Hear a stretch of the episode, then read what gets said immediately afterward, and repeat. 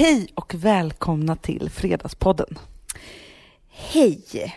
Vad kul att ni är med oss idag igen. Alltså vi sitter ju här då i Amandas soffa och jag får knappt plats i den här soffan för att, alltså, nu ska jag räkna kuddarna här. Du har ju skrivit lite mycket om det här och Alex också. Och, alltså, det är ingen underdrift om att du har gått helt bananas. Det är alltså en, två, tre, fyra, fem, sex, sju, åtta, nio, tio, elva, tolv, tretton, fjorton, femton, sexton, sjutton kuddar i ditt, eh, din vardagsrumssoffa. Och tre plädar, glöm inte dem Hanna. Jaha, de är som en del av kuddarna Ja, liksom? men de, precis, alltså de håller jag på mycket med och det kanske är en som ska bytas ut här. jag tror att det är den. Vad är det för fel på den då? Den, eh, den har börjat störa mig på ett ganska otroligt sätt. Jag har chefen här och han vet inte vad det är. Jag bara, lägg på för fan, lägg på bara. och den här låten är så fin som var på radio. Han bara, nej. Jag bara, men alltså det här var vår bröllopslåt som spelade i kyrkan. Han kände inte igen den. Hem and med i sitt. Det tog mig många sekunder innan jag förstod att det var en snopp. För jag hade antagligen aldrig tagit det på en snopp innan. Men då kan vi inte bestämma eh, att det här är en lugn och ro-podd? För jag har ganska lugna, lugna ämnen. Jag är inte så... Jag kommer inte vara så i gasen idag när jag pratar om mina ämnen. Inte jag heller. Det kommer inte vara någon eh, saint historia Det kommer inte vara... Eh, vet du vad? Mina ämnen innehåller inget skratt. Nähä? Inget, inget snusk menar du? För det är då vi skrattar mest. Nej, nej, men de är också väldigt lugna. Jag, jag tror att jag dra igång med ett ämne på en gång. Det var att jag var ute åt middag med en gammal tjejkompis. Och eh, jag har inte träffat henne på ganska länge och vi har känt varandra länge. Men jag kände när jag satt på den här, lun- eller vad säger på den här middagen hur jag blev en gammal version av mig själv. Mhm. En version som jag inte heller tycker så mycket om. Vem, kan du inte beskriva den versionen av dig själv? Men, den versionen av mig själv är väldigt... Eh, den vill liksom plisa den andra personen genom att alltså, forma sig på något sätt. Den här versionen av Amanda är som en gummimänniska. Den formar sig efter den andra personen som jag är med. Förminskar du dig själv också i det här? Ja, men jag, jag, jag är inte, sitter inte där som jag är jag, utan jag liksom hela tiden tar in vad den andra personen vill höra och inte höra. Och sen bjussar jag alldeles för mycket på mig själv. Du, du liksom kompenserar för dig själv genom att överleverera. Precis, jag överlevererar och berättar massor av saker som jag tror att den här personen vill höra. Det är bara det att jag får inte tillbaka samma av just den här eh, gamla tjejkompisen. Alltså hon delar inte med sig lika mycket av sig själv som jag då gör. Och jag kanske delar med mig för mycket, så jag skyller faktiskt inte på henne. Men det är bara det att då känner jag mig helt tom efteråt, helt våldtagen, överkörd. Jag förstår, du känner dig dum liksom. Att här har du suttit och berättat massa saker, gett av dig själv och så har hon inte ens varit med dig på det spåret. Kanske tyckte att du här, var nästan jobbig i att du skulle prata så mycket. Ja, alltså det, det är inte alls trevligt. Alltså, för det första så, att det är det värsta som finns, det vet ju du Hanna. När man går ifrån ett möte med en vän eller vad det nu kan vara och känner sig, alltså att någon har tagit ut ens inre och behållit det där. Man är helt tom när man går därifrån. Ja men det måste ju vara en balans. När man möter en människa så är det så att om man bara håller på att berätta själv, alltså då känner man sig, ja man känner sig lite dum och också som, eh, för att om den här personen hade delat lika mycket, då hade det också speglat att den här personen var med i samtalet, tyckte att det var intressant och liksom man är på lika villkor. Men så fort man berättar någonting om sig själv, en historia, så måste man ju få tillbaka lika delar. Antingen någon som ger sig in i ens egna historia, berättelse, eller berättar samma sak om sig själv. Då är det ju jämställt. Då går man därifrån och känner så här, gud vad det här var trevligt. Jag tror ju väldigt mycket på att man ska umgås med människor och, till- och alltså man är ju en egoist i, i slutändan. Man tycker ju om de människor som får en att känna sig härlig. Eller hur? Man blir kär i de människor som får en att känna sig också härlig. Alltså det handlar ju i, i, i slutändan bara om en själv, hur man blir med vissa människor. Men ska man gå genom livet så, eller ska, man försöka, ska jag försöka ändra mig själv med den här tjejkompisen? Om jag ska bara gå till mig själv då. När jag var yngre, eh, så om jag kom in i ett sammanhang så, här, så då på en gång så tryckte jag på knappen att så här, vara en rolig, berätta någon kul anekdot och gärna med något sexinslag och lite så här, vara lite så här, den som var värst och så här, jag överkompenserade för min egen personlighet. Och var, varför tror du att du gjorde det? Nej, men därför jag tror att jag inte räckte till, att det inte skulle vara tillräckligt spännande eller att det skulle vara, alltså så, för att, och det här är jag liksom, jag tror att det här är någonting som jag har byggt upp genom hela livet, för att vi har, vi är faktiskt uppvuxna i en familj där man hela tiden ska vara väldigt så här kul, ha en poäng för att få plats. Precis så. Ja. Och då så, då så gjorde jag det tills faktiskt min kompis Joa, eh, som är en väldigt klok person, hon sa till mig så här, Hanna vet du sak, när du kommer i ett sånt här sammanhang, eh, på jobbet till exempel, du behöver inte göra det där. Du behöver inte berätta den där historien eller göra det där eller hänga ut dig själv så mycket. För nu är du så pass gammal, du har nått en sån hög status, så det räcker med att du är den du är. Och då började jag testa det. Och det var så skönt. Gud vad skönt. Men kan du känna fortfarande ibland att så här, nu kommer gamla Hanna tillbaka? Men jätteofta. Och också om jag blir lite osäker, det är då jag berättar liksom någon, någon otrolig historia eller hänger ut mig själv. Alltså för det är det jag gör, jag hänger ju ut mig själv. Ja, men det är det man mår så dåligt av efteråt ju. För sen så finns det ju de som jag tror gör precis tvärtom, som, är, som säkert också kan känna sig helt eh, tomma efter det, men som, som även kompenserar genom att hänga ut alla, alla, all, alla andra, skitsnackarna liksom. Precis. Och sen finns det nog de som bara stänger totalt och de mår nog bäst. Ja, men jag tror det också.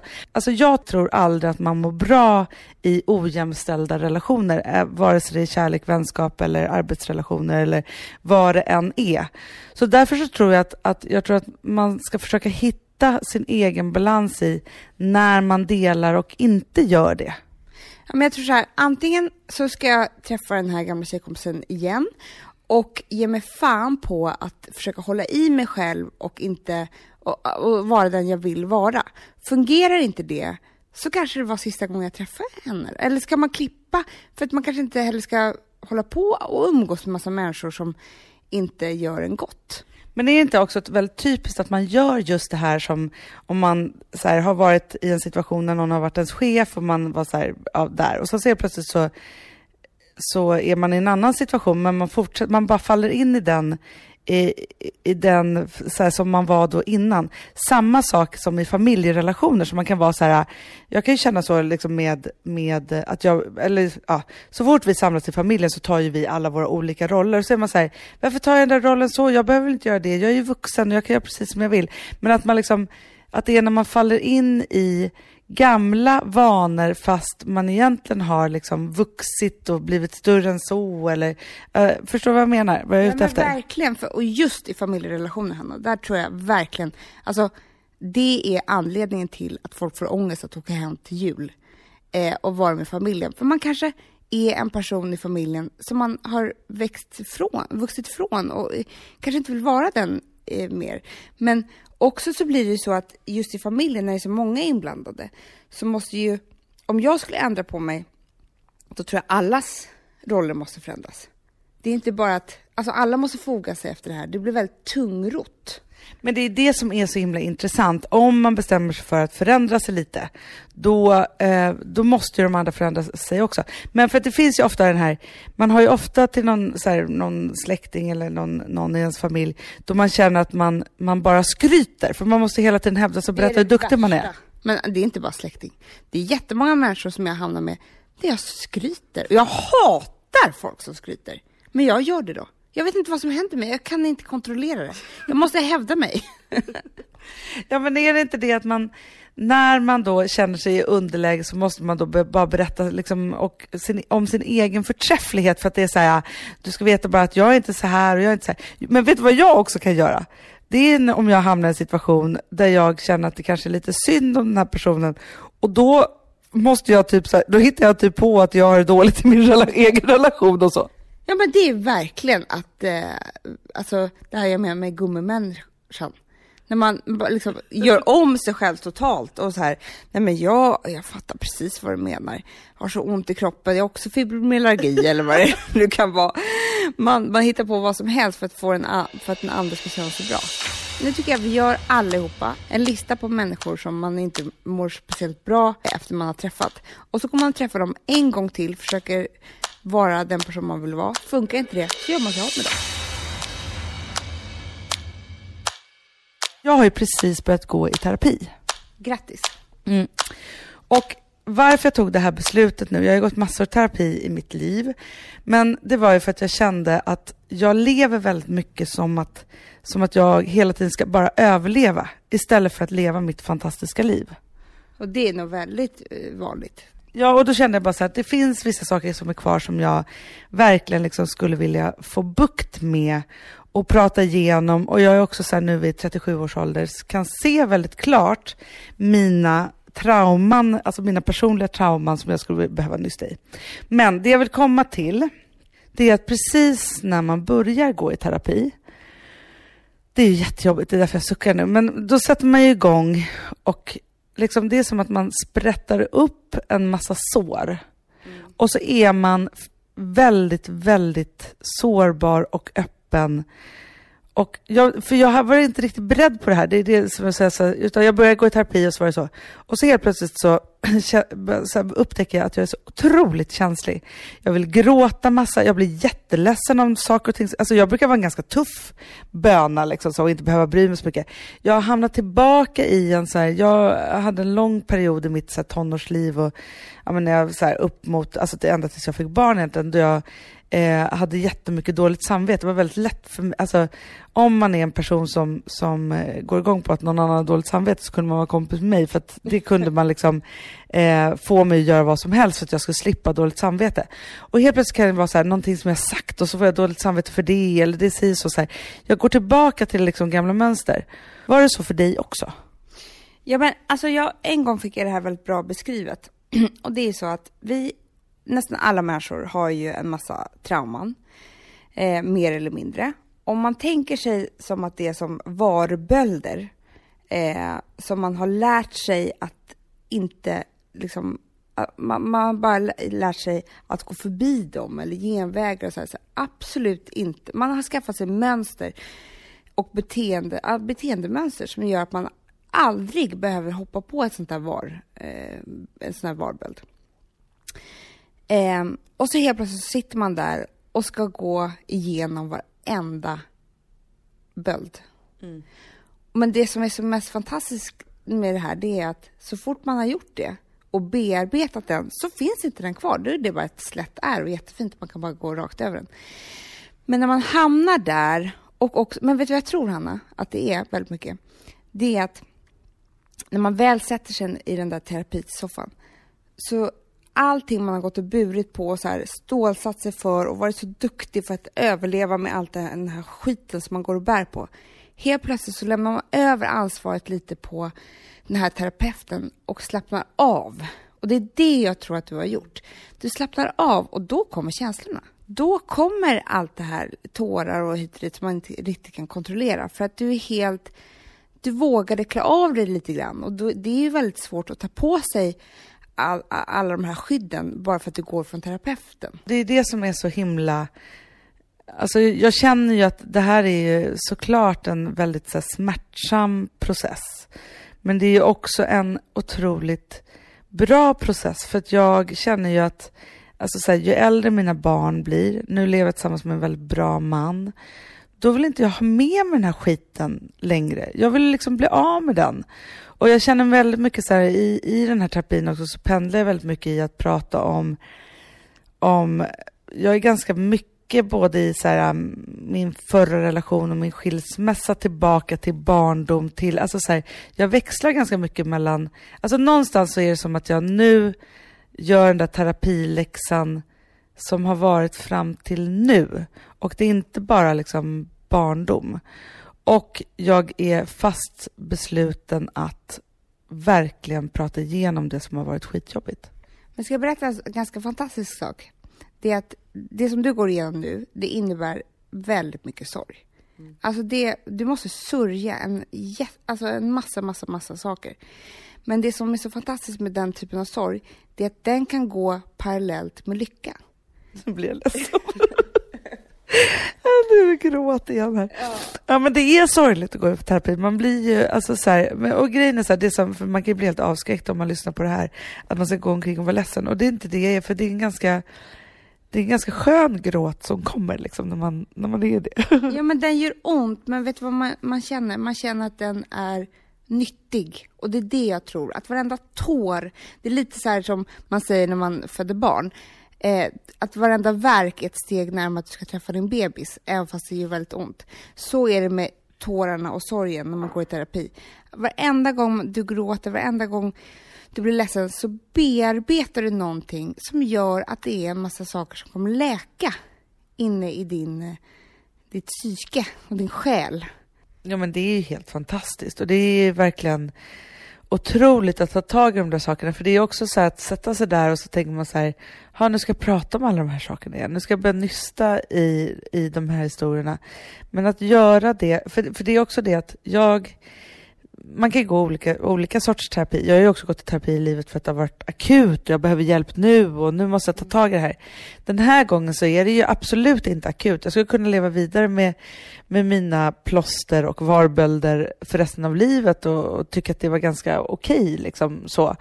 Men det är det att jag tycker såklart att jag är värd ett, ett underbart liv utifrån och in och inifrån och ut på alla sätt och vis. Och jag vill inte falla i mina egna gropar på något sätt. Och jag vill framför allt för alla de bra människorna som jag har runt omkring mig vara lika bra som dem. Och då känner jag att en, ett stort steg i det är att, att ha tagit tag i mina egna, egna grejer. Ja, man är skyldig sig själv det. Vi vi lever ju här bara en gång. Så att varför inte försöka göra det så bra som möjligt och må bra? Och lära känna sig själv. Bara det är en så spännande resa så att det inte är klokt. Ja men det är som att gå en kurs samtidigt. Ja, men, och det är det jag tror, eh, när jag, tillbaka till det förra ämnet. Hade jag inte gjort min terapiresa så hade jag aldrig kunnat känna igen den gamla versionen av Amanda och se det så tydligt och vad jag mådde dåligt av. Jag tror att du började gå i terapi just nu för att allting annat är så bra.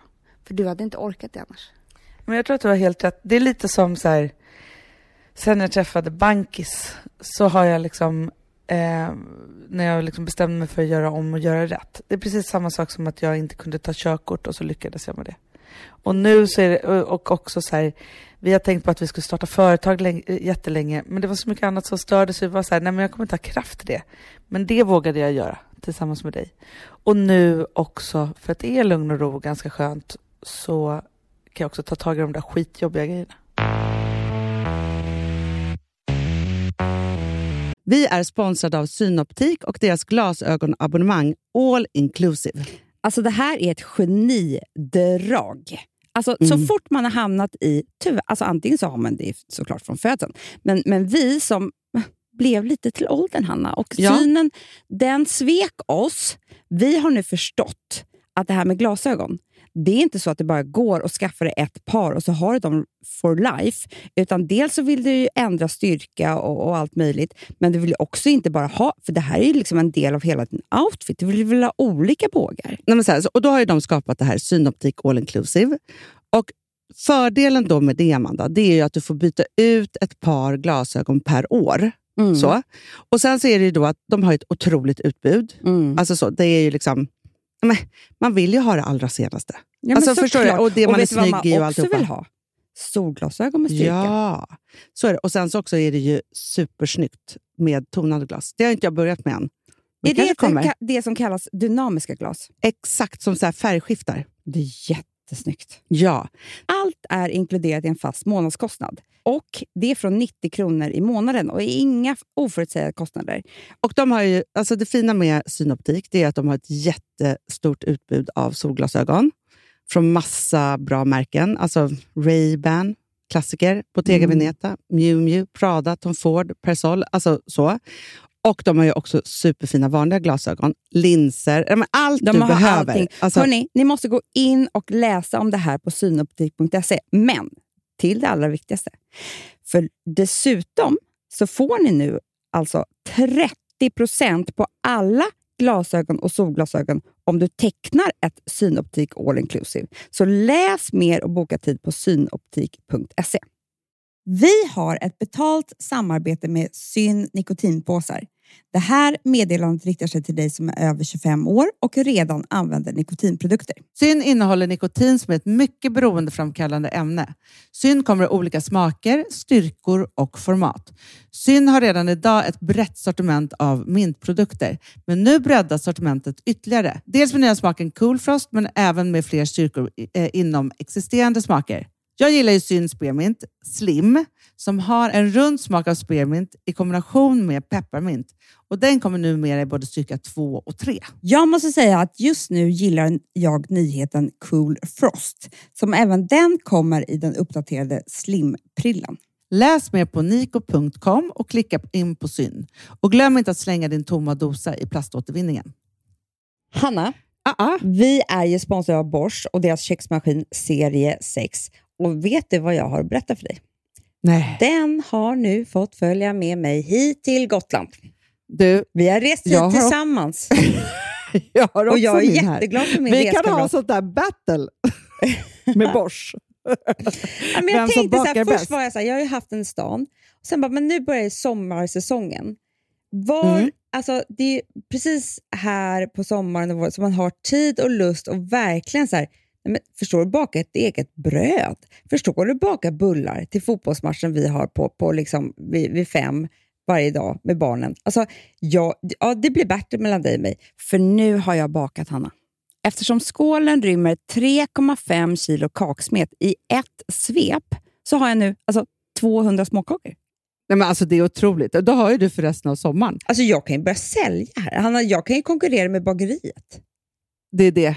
Amandas Bakery Mm. som, som kommer vara här på vägen. Så här, vi är alltså sponsrade av Bosch och deras köksmaskin serie 6. Alltså, I maskinen så finns det olika typer av sensorstyrda program. Så när jag ska baka ett bröd då behöver jag bara hälla i alla ingredienser i skålen och sätta igång ett program så känner maskinen när degen är perfekt knådad. Alltså jag behöver liksom inte chansa utan jag kan lita på att degkroken stannar när det är klart och att resultatet alltid, Amanda, blir lyckat. Men när jag åker hem från Gotland då är det, då är det jag och Borsis som åker tillbaka till stan med den. Alltså jag, den lämnar Ja. mig aldrig. Nej, men alltså nu är det så här, från, från att bakning för mig har varit svårt så är det nu kul. Mm, För, att jag, kommer, för jag kan ju lita på att jag lyckas med den här bakningen varje gång, Amanda. jag vet. De har ju så här prova hemma 100 dagar med fri returrätt. Eh, för de vill ju vara säkra på att, att kunden blir nöjd såklart, vilket jag vet att ni kommer bli. Men det här tycker jag är så schysst. Så att jag tycker att ni ska in och läsa mer om Bosch köksmaskin serie 6 och sen köpa den hos Power och ni kommer ha en, uh, ett underbart liv känner jag. Verkligen.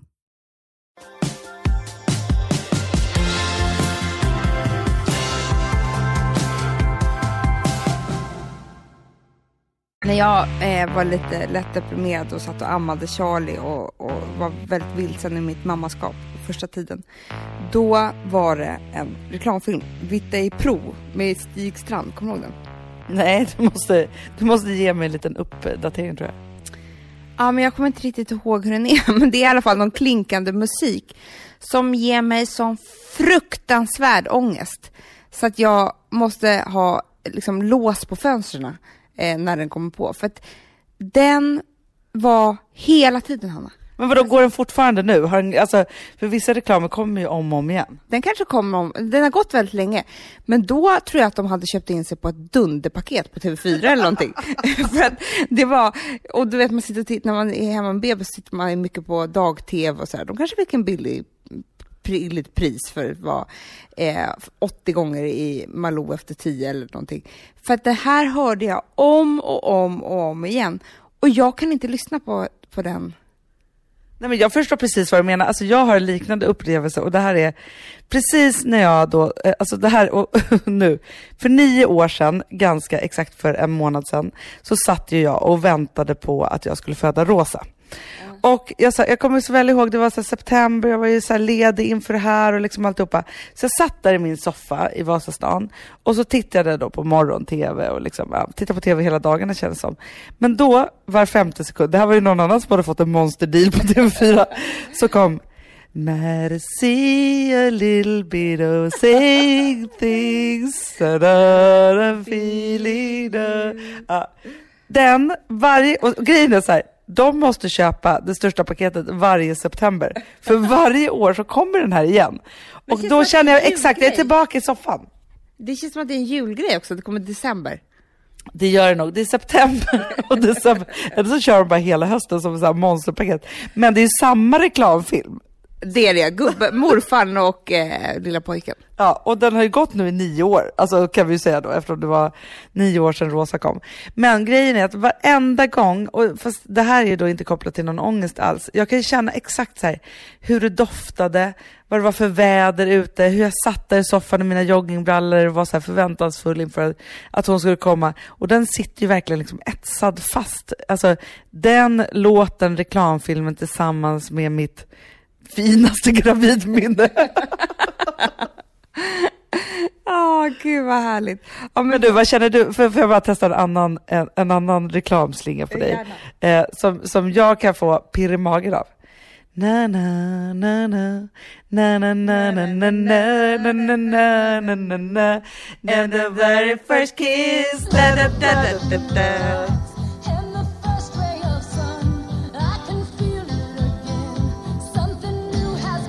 Alltså det där, men och också, eh, Coca-Cola is it men hur var, hur var Hanna, eh, de här tuggummina? Juicy fruit It's a packet full of sunshine It's a packet full of sunshine Men alltså vet du vad det är för mig? Det är Filmstaden i Stockholm, alltså det här låg ju precis bakom NK tror jag eller något sånt där. Ja, jag kommer inte riktigt Nej, eller om det låg där. Ja, skitsamma. Jag kommer ihåg det här. Visst gjorde det det? Ja, det gjorde det. Och så köpte man liksom Rollo-cola eller sån här citrondixisar. Och så var det mörkt och sen så kanske det var så här, jag kanske gick i trean, fyran det var någon kille som man gick med och höll handen. Och, alltså det var så här, för mig så är det så otroligt starka biominnen. Jag kan få samma, samma rys, härlighetsmys kan jag också få när det är så här du du du du du du Ja, det är Jönssonligan för mig. du du du du du du Men du vet, jag, jag kommer också ihåg, jag gick ju, man gick ju mycket på bio då. Eh, Det var ju liksom det som var själva underhållningen. Ja, och då, på tal om att överkompensera och skryta när man inte tycker om sig själv. Jag skröt. Herregud vad jag skröt. Jag gick med olika kompisar och killar och allt vad det nu var. För pappa hade alltid gjort typ åtta av tio reklamfilmerna som var innan bion. Åh gud, du hade skryttimman då. Jag hade skrytkvart med popcorn och, och Coca-Cola innan filmen började. Ha- Kommer inte du ihåg det här? Jo, jo men så var det. Men jag har, vi är ju uppvuxna i någon form av teamtröja, alltså från någon film. Men vet du vad jag tror också? Det som, jag, det som störde mig jäkligt mycket i det här skrytet, det var att jag kanske ville att pappa skulle ha gjort ännu mer. För oftast var det så här, han hade gjort någon åkning, han har ju alltid hållit på med så här specialfilmgrejer. Och jag kanske ville att han skulle ha gjort hela filmen och kanske inte bara helikopterbilderna. Ja, nej, men jag talar mycket om reklamerna innan. Ja men jag fattar det, men han hade inte gjort hela reklamerna. Det hade han ju. ja. Du har ju inte bara skrytit, du har ju ljugit också. Jaha. Nej. Nej men det hade han ju också, också gjort såklart, eh, i hela reklamen. Men så var det ofta, men man ville ju gärna vara, tuffa sig i det där. Ja, gud jag väl på. Eh, en annan grej om bio. Kommer du ihåg Bodyguard? Okej. Jag gick och såg den åtta gånger. Eh, och satte upp alla biobiljetterna på väggen. Det är helt roligt. Jag kommer också ihåg när Titanic kom och vår lilla syster Amelia såg den kanske 15 gånger och den var ju fyra och en halv timme lång. det var ju halva hennes liv då. Ja, det var det verkligen. Men den var också väldigt bra. Men det som jag tycker var så gulligt som hon sa då, men jag ska skryta lite. Hon sa så här, men det är för att jag tycker så mycket om den filmen, för att hon, eh, Kate Winslet, påminner så mycket om dig. Nej men gud vad gullig hon var. Hon var ju det på den tiden. Jag ska påminna henne om det nu. Kanske att jag var så lik Kate Winslet. Men, du, men apropå, alltså, tänk bara så här vad vi lever här och nu i. Och för alla er som inte var med då alls, som är lite för unga för det. Bioreklam, Det var det största som fanns. Ja, det var helt otroligt. Det var ju lika häftigt som filmen. Och det, det som du sa förut med Coca-Cola. Jag älskar ju- den kan ju fortfarande komma ibland. Den här lastbilen som åker igenom något snölandskap med Coca-Cola och neon. Alltså det, det är så mycket känslor i min kropp när jag ser den här reklamen. Så alltså det, det är verkligen lycka. Ja men man gick ju på bio för att se först reklamen och sen film. Man ville absolut inte missa reklamen. Nu hoppas man ju att man ska missa den. Jag har en så jävla rolig historia. Nej! Jo. Du skulle inte berätta någon rolig historia i den här podden? Snusk också. Nej! Jo. Alltså det var när jag var på biodejt. Andra biodejten med min första kille, som jag sen var tillsammans med i fyra år. Eh, men Konstigt nog efter det här eftersom jag vet vad som komma skall nu. Men han var ju rolig, Anna. Han var ju det. Vi sitter i alla fall på bio och ska se någon film. Jag kommer inte ihåg vilken det var. Eh, man är lite nervös, men vi har liksom träffats några gånger och, och, och sådär. Och mitt under filmen så viskar han i mitt öra. Vill du ha eh, sista godisen? Och jag tänkte så här, han är så gullig så att det finns ingen gulligare kille än den här. Så jag sticker ner handen i påsen. Och där var det en sista godis. En väldigt stor sådan. Han hade, vet du vad han hade gjort Anna? Han hade eh, tagit hål på påsen där under, alltså eh, golvet på påsen eller vad man nu ska säga. Och knäppt upp byxorna och stoppat in snoppen. Men är inte det roligt? Jo, jo men det är jätteroligt men ni var ju så unga då. Jag, vet du sak, om det hade hänt mig när jag var i din ålder då kanske jag hade dött. Alltså den åldern du var då. Jag var ju 15 typ.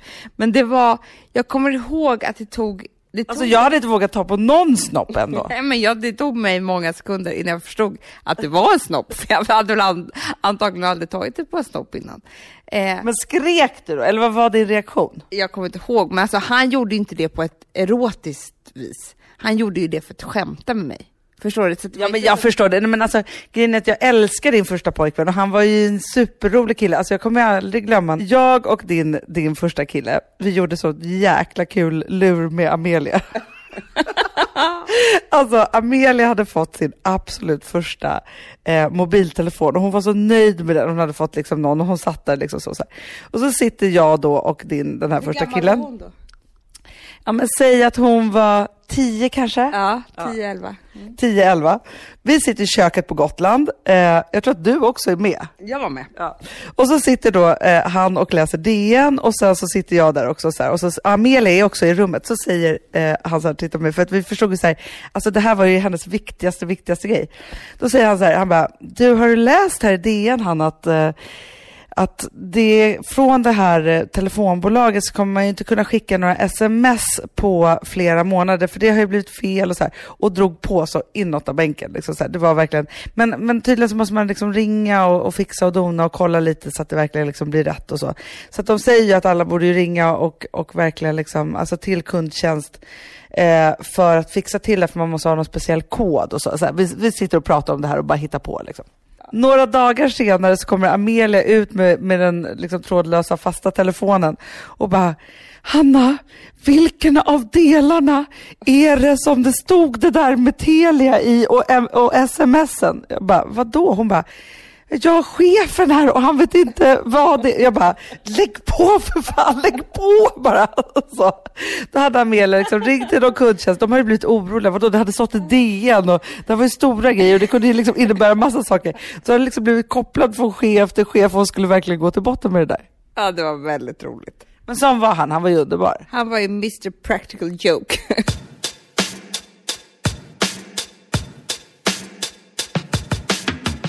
Vi sponsrar av Swiffer. Ja, Och nu är jag så glad, för att Alex har ju eh, liksom varit väldigt arg på mig i sin podd. Mhm. Alex och Sigge-podden, eller vad den heter. Men vad, vad det För att han podd? säger att jag inte städar. Va? Och då står det i kommentarerna, "Mo, det är så ro- det här visar han mig. Det är så roligt att Amanda gör städreklam för Swiffer nu när vi vet att hon inte städar. Hanna, eh, eller alla lyssnare, hörni.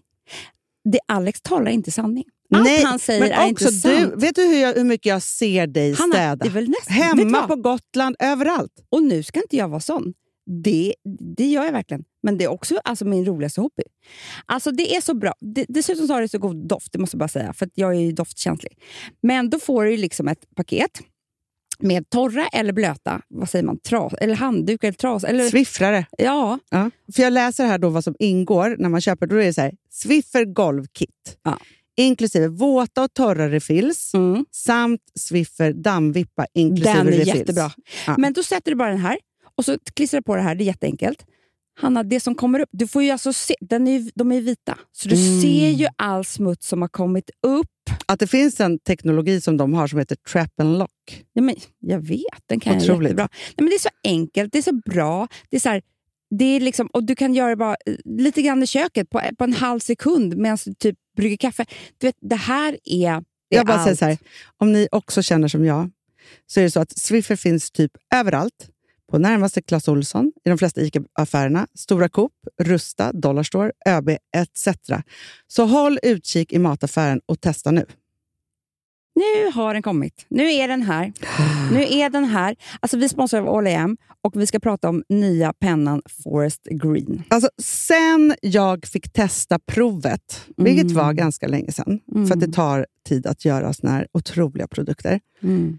Nej, men jag har tjatat en gång i veckan som, liksom, som en galning, för att det är så här, när kommer den gröna kajalpennan? Nej, men du vet Fanny, som jobbar på AM, Ja. hon fick ju sluta använda pennan. För att hon använde den och filmade och alla frågade "V- vad, är det för färg? Men hon hade ju bara ett prov. Nej, men alltså så här, grejen är att vi, gjort, vi har gjort, vi har ju svart och brun, och sen så har vi ju grå och sen så har vi midnight blue. Och Midnight Blue är ju en sån här att varje gång som jag, så här, för jag målar ofta liksom svart och sen så använder jag Midnight Blue kanske i ögat eller som en linje Mm. utanför, eller bara den, så händer ju något. Och med blicken. Ja, ja. Och det är samma med den gröna.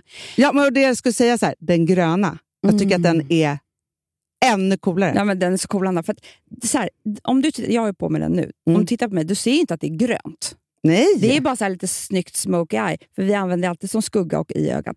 Men den gröna färgen gör någonting med, och sen så den svarta mascaran. Nej men okej, det här är det snyggaste. Ni klickar in på All In Beauty och klickar hem en blick. Ja, får jag bara säga en sak till? Mm. Den är alltså mörkgrön med lite glitter i. Mm, det är det också. Alltså förstår du? För Det är det. blicken. Forest green.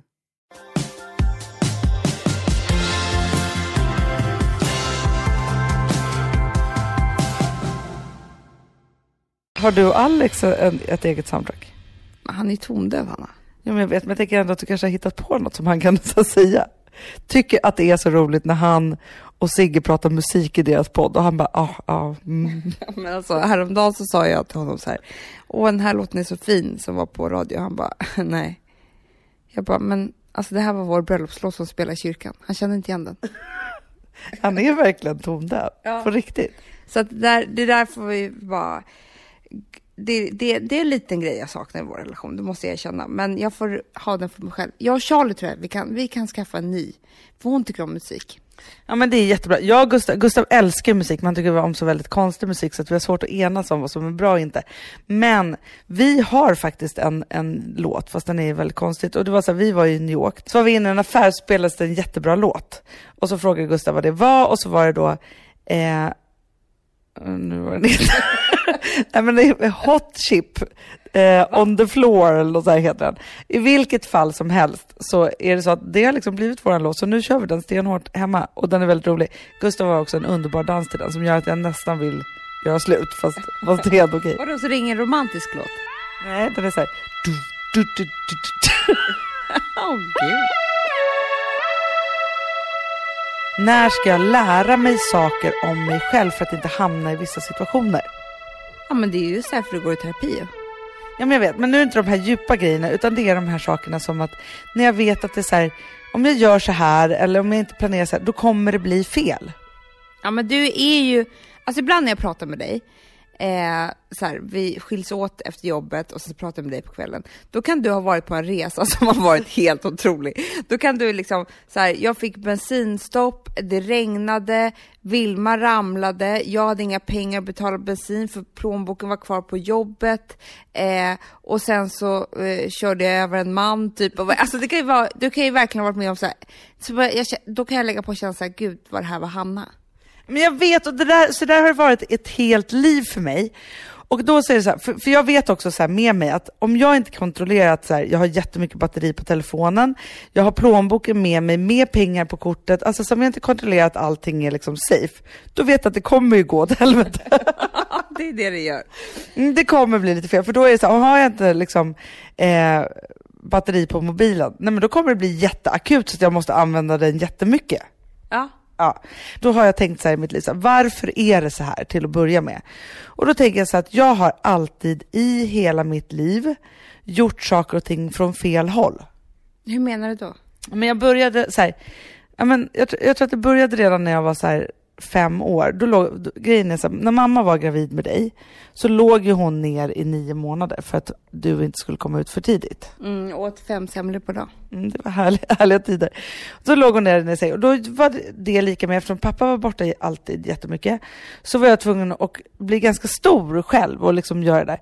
Så då var det så att jag då fick gå och handla i våran affär och så fick jag då fråga, mamma hade lärt mig då att jag skulle fråga en tant vid övergångsstället eller någon annan om den kunde gå över tillsammans med mig. Förstår vad läskigt? Men det är inte klokt. Det är som att Charlie skulle gå själv till affären nu. Ja.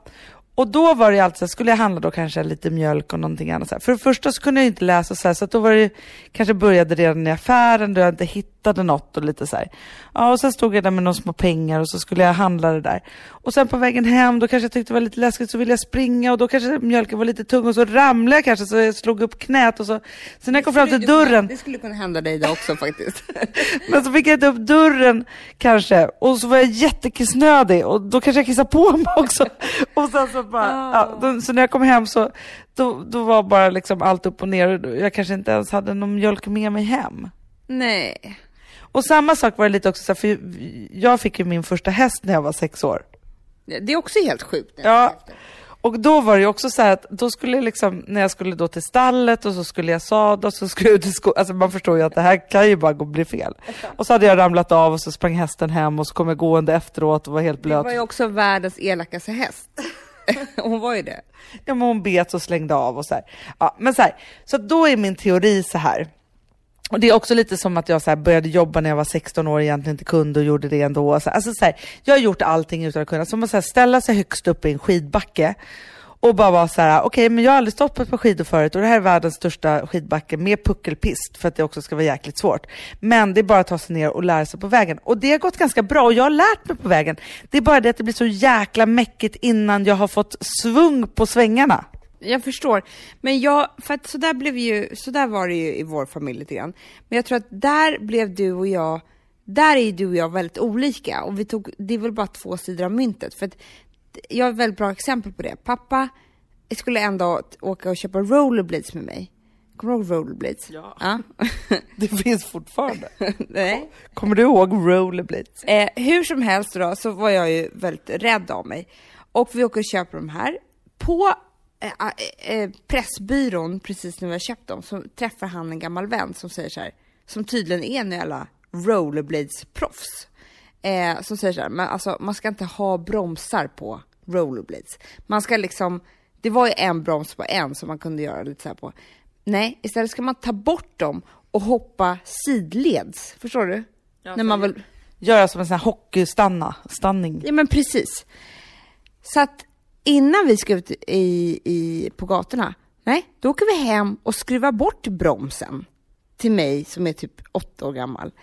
Eh, och sen ska jag ut och köra. Hanna, jag var så rädd. Jag kunde inte bromsa, jag kunde inte den där hockey... Nej men såklart, du borde bara fått bromsarna tills du var ett proffs. Men jag tror att skillnaden då mellan dig och mig, det är att exakt samma saker händer dig hela tiden.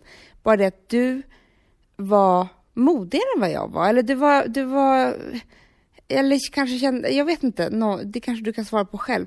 Men för att då lärde du dig hockeybromsen. Eh, bromsen. Jag slängde de där rollerbladesen och vågade aldrig mer. Jag vågade ju knappt gå ner för en trappa för jag trodde jag skulle ramla. Det är det där som jag tänker, som du gjorde då, som jag tänker att jag ska göra som vuxen, det är att säga nej i tid. Och inte stå där och inte kunna och inte det. För att samma känsla som när jag var fem år och skrapade upp knät och kissade på mig för dörren var för tung och alltihopa, den får jag fortfarande som vuxen. Och, och det känns bara helt övermäktigt, och jag vill bara gråta och liksom så. Istället för att vara så här, Nej, jag kommer inte göra det där helt själv. För det är också det så här, jag, jag, det är någonting som gör, som du inte skulle göra, som gör att jag ger mig på saker och ting helt själv. Som att jag är världens starkaste person typ. Alltså då kan det vara så här, vara typ så här, nej men det är lugnt, jag flyttar själv hela vår eh, lägenhet med en bebis och hund och barn och allt vad det nu kan vara. Ja, ja, ja, ja. Nej, men alltså det är det där att jag, jag, alltså jag är positivt lagd och det är väl härligt att jag är så här, jajamän. Jag är negativt lagd. Ja, nej men du är bara, du är bara livrädd. nej men du förstår att jag är ju så här, jo jo men det kan vi fixa, alltså jag är optimistisk. Alltså att jag är så här, det kommer funka och det gör vi. Och det är ju en väldigt liksom, bra egenskap och det är, liksom, är ju grymt att jag också kan vara så där våghalsig när det gäller liksom att så här, klart vi kan göra tv-program eller en tidning. Alltså så här, det, det där är ett visst driv som jag har fått av det här. Så det är inte helt dåligt. Det är bara det att Alltså jag, jag tänker på det när jag som, som häromdagen som jag också skrivit i min blogg att jag åkte till Ikea med två barn själv. För mig är det så här, innan jag kommer till Ikea, inga konstigheter att jag ska göra det här. Nej, men du åkte ju åtta mil fel. Ja men jag vet och då är det också den här, så här som är, för fol- folk undrar ju då hur jag kunde liksom vara så dum i huvudet så att jag inte hittade Ikea. Men grejen var så här, bara för att jag då ska beskriva hur jag försökte förjobba det här. Jag laddade ner Telias navigationsapp och så här, tickade in där, för att grejen är att jag har ju bara haft körkort i ett år, så jag ville liksom så här, nu ska jag ut här med två barn på, på motorvägen, nu måste jag liksom rusta för det. Precis innan jag då ska svänga av och det här, för då litar jag ju blint på det där, nej men då bara eh, kopplas den ner. Typiskt tekniken. Ja, så jag tänkte så här, okej, och sen så innan jag då har fått upp den här igen och med två barn och livsfarligt och fyrfiligt och alltihopa. Nej men då hade jag åkt förbi avfarten och då bara står det så här, nu är det 3,8 mil var. Och då var det bara så här, det gick inte att svänga av på motorvägen utan bara köra två mil hit och två mil tillbaka. Alltså fruktansvärt, jag var så jävla arg. Ja, man blir så arg då. Man vill bara gråta. Ja, och sen så, så, här, ja, så köpte jag lite mycket saker och sen så blir det lite tungt och så är det så här. Men när jag bara ska göra saker och ting light, då är jag en jäkel på logistik, det kan jag faktiskt säga, för det har jag lärt mig. Vad ska du göra åt det här nu då? Men jag måste lära mig att det är så här, ett, be om hjälp. Jag kan inte göra allting själv. Inte ta på mig för stora saker som jag inte liksom, så att jag behöver få den där känslan. Och alltså egentligen, eh, alltså jag måste se mina begränsningar. Det är det det här handlar om. Jag ser inte mina egna begränsningar. För att jag har aldrig haft föräldrar som har sagt så här, nej det där kan du inte. Utan de bara, varsågod har en femtiolapp, gå och köp mjölk fem år gammal. Ja, det är väldigt roligt. Men jag tror också att det kommer mycket gott med det här, så du kanske inte ska ta bort allt. Nej, du brukar ju säga så här, vilket jag tycker är väldigt gulligt när du var yngre, att du trodde att, när jag föddes hade jag fostervatten i lungorna och fick åka själv till Sankt Görans sjukhus från Sabbatsberg. Utan mamma och så, och då brukade du säga så här, det är nog därför du klarar så bra själv Hanna, för att du fick åka själv till, till, till ett annat sjukhus första veckan i livet. Och det kanske var där det började. Jag tror det. Jag tror faktiskt det. Du var helt själv dina första timmar. Ja. övermäktigt. Men om man tänker så här så känns det samtidigt som, jag kanske inte ska klaga helt på det, jag bara vill inte vara med om när det blir så här urjobbigt. Men det är samma grej som... Du vill inte känna dig liten igen, eller hur? Du vill inte ha den känslan. Jag vill inte ha den där liten känslan av att allt är så jobbigt och, och bryta ihop och gråta för att det har blivit för mycket. Men samtidigt så älskar jag ju min egen känsla av att jag skulle kunna erövra världen precis när som helst. Det tycker jag var ett underbart slut på denna fredagspodd. Ja. Så se inte era begränsningar. Nej, erövra världen nu i helgen. Och skaffa er ett soundtrack från någon, någon reklamfilm. Alltså jag tänker att vi kanske ska börja köra Hannah Amanda is it. Den ska vi spela in till nästa. Det gör vi. Puss och kram, trevlig helg. Puss och kram, hej hej!